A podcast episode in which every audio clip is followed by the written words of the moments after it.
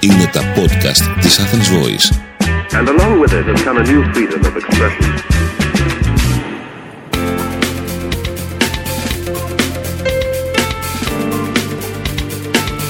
marketingconsultant.gr. Μάρκετινγκ για μικρές ή μεσαίες επιχειρήσεις και ελεύθερους επαγγελματίες.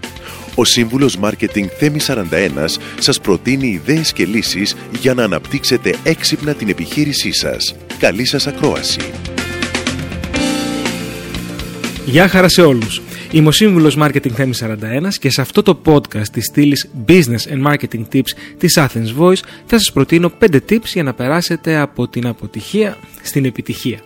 Το επιχειρήν είναι δύσκολο και ειδικά στην Ελλάδα είναι ακόμη δυσκολότερο, καθώς ζούμε σε μια κουλτούρα όπου η αποτυχία δεν θεωρείται μέρος ενός φυσιολογικού κύκλου στη ζωή ενός επιχειρηματία, αλλά κάποιο είδους στίγμα με νομικές και κοινωνικές επιπτώσεις. Είναι πιθανόν να νιώθετε ένα σχεδόν μεταφυσικό τρόμο μπροστά στο φάσμα της αποτυχίας. Σας καταλαβαίνω. Ξέρω ακριβώς τι σημαίνει να είστε άγρυπνοι στις 3 το ξημέρωμα, σκεπτόμενοι την παραγγελία, την επιταγή, τη συνάντηση, το deal της επόμενης ημέρας. Ξέρω όμως και κάτι ακόμη. Πολλές φορές όταν κάποιος είναι κοντά στην αποτυχία, το μυαλό του μπορεί να θολώσει. Κάτι που συμβαίνει βέβαια και με την επιτυχία. Ακολουθούν 5 συμβουλές που θα σας βοηθήσουν να δείτε τα πράγματα χωρίς παραμορφωτικούς φακούς και να δώσετε στην επιχείρησή σας αυτό που περιμένει να της δώσετε όταν τα πράγματα δυσκολεύουν. Πρώτον, σημασία έχει αυτό που δίνεις. Το Δεκέμβριο του 2008, ένα από τα μεγαλύτερα επιχειρηματικά μυαλά όλων των εποχών, ο Elon Musk, έφτασε μερικές ώρες μακριά από τη χρεοκοπία. Φαίνεται απίστευτο. Και όμως είναι πραγματικότητα, όπως παραδέχεται και ο ίδιος στην αυτοβιογραφία του. Σήμερα, γνωρίζοντας ότι ο Μάσκ ανέκαμψε, είναι εύκολο να το αποδώσουμε στην ισχυρή του προσωπικότητα και στην επαγγελματική του οξύμια.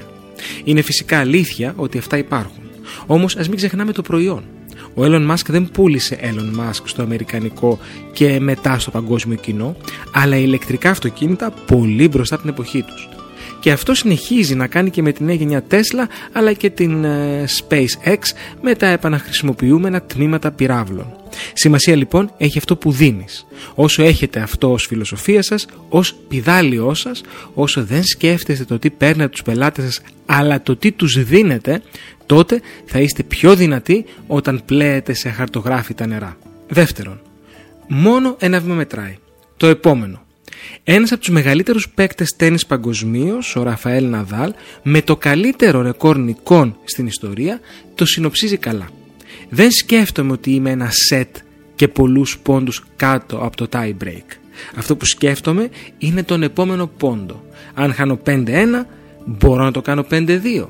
Μην σκέφτεστε λοιπόν το επόμενο εξάμηνο. Μην σκέφτεστε το τέλος της χρονιάς. Θα διασχίσετε αυτή τη γέφυρα όταν τη βρείτε. Ναι, ίσως μπροστά σας έχετε ένα βουνό να διασχίσετε, αλλά μόνο και μόνο για να φτάσετε εκεί που είστε, έχετε ήδη διασχίσει μια ολόκληρη ρωσιρά. Μόνο ένα βήμα λοιπόν μετράει όταν τα πράγματα είναι δύσκολα. Το επόμενο. Τρίτον, επιμείνετε σε αυτό που αγαπάτε. Το έχω δει πολλές φορές. Η αρχική επιτυχία οδηγεί έναν επιχειρηματία σε ένα νέο διαφορετικό κλάδο. Δεν είναι απαραίτητο κακό αυτό βέβαια. Άλλωστε, ο πραγματικός entrepreneur από τη φύση του δεν μπορεί να είναι στατικός. Πρέπει πάντα να φεύγει από το λιμάνι, όσο ασφαλές και αν είναι αυτό, και να ανοίγει πανιά για νέους ορίζοντες. Όμως υπάρχει μια παγίδα.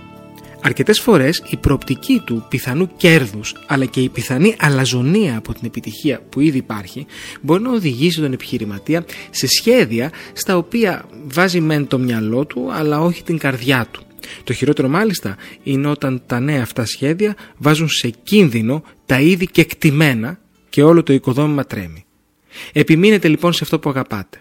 Αν οι υπολογιστές ήταν πάντα και μόνο το πάθος σας, εάν τα bits και bytes σας βοήθησαν να κτίσετε αυτό που έχετε ήδη κτίσει, δεν έχετε κανένα λόγο, πιστέψτε με, να επενδύσετε σε ένα Ιαπωνέζικο εστιατόριο στη Μύκονο επειδή ακούγεται σαν μια καλή επιχειρηματική ιδέα.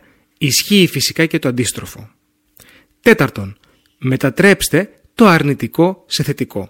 Πριν περίπου 20 χρόνια η ελληνική μπύρα Μύθος δημιούργησε ένα σλόγγαν που έμεινε στην ιστορία. Το παντού υπάρχει ένας μύθος.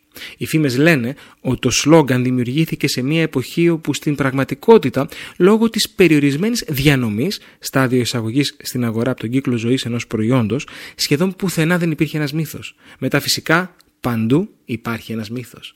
Αυτό είναι ένα εξαιρετικό παράδειγμα του πώς το σωστό μάρκετινγκ μπορεί να μετατρέψει κάτι αρνητικό σε θετικό. Εφαρμόστε το κι εσείς. Δεν χρειάζεται να ζηλεύετε επειδή ο κύριος ανταγωνιστής σας έφτιαξε ένα e-shop που φυσάει. Κάντε τη ζήλια κίνητρο για να φτιάξετε εσείς ένα ακόμη καλύτερο. Σε κάθε αρνητικό συναίσθημα και κατάσταση, αναζητήστε το σημείο εκείνο που θα το μετατρέψει σε θετική δράση και ενέργεια από εσάς. Πέμπτον, ο κόσμος δεν περιστρέφεται γύρω από εσάς.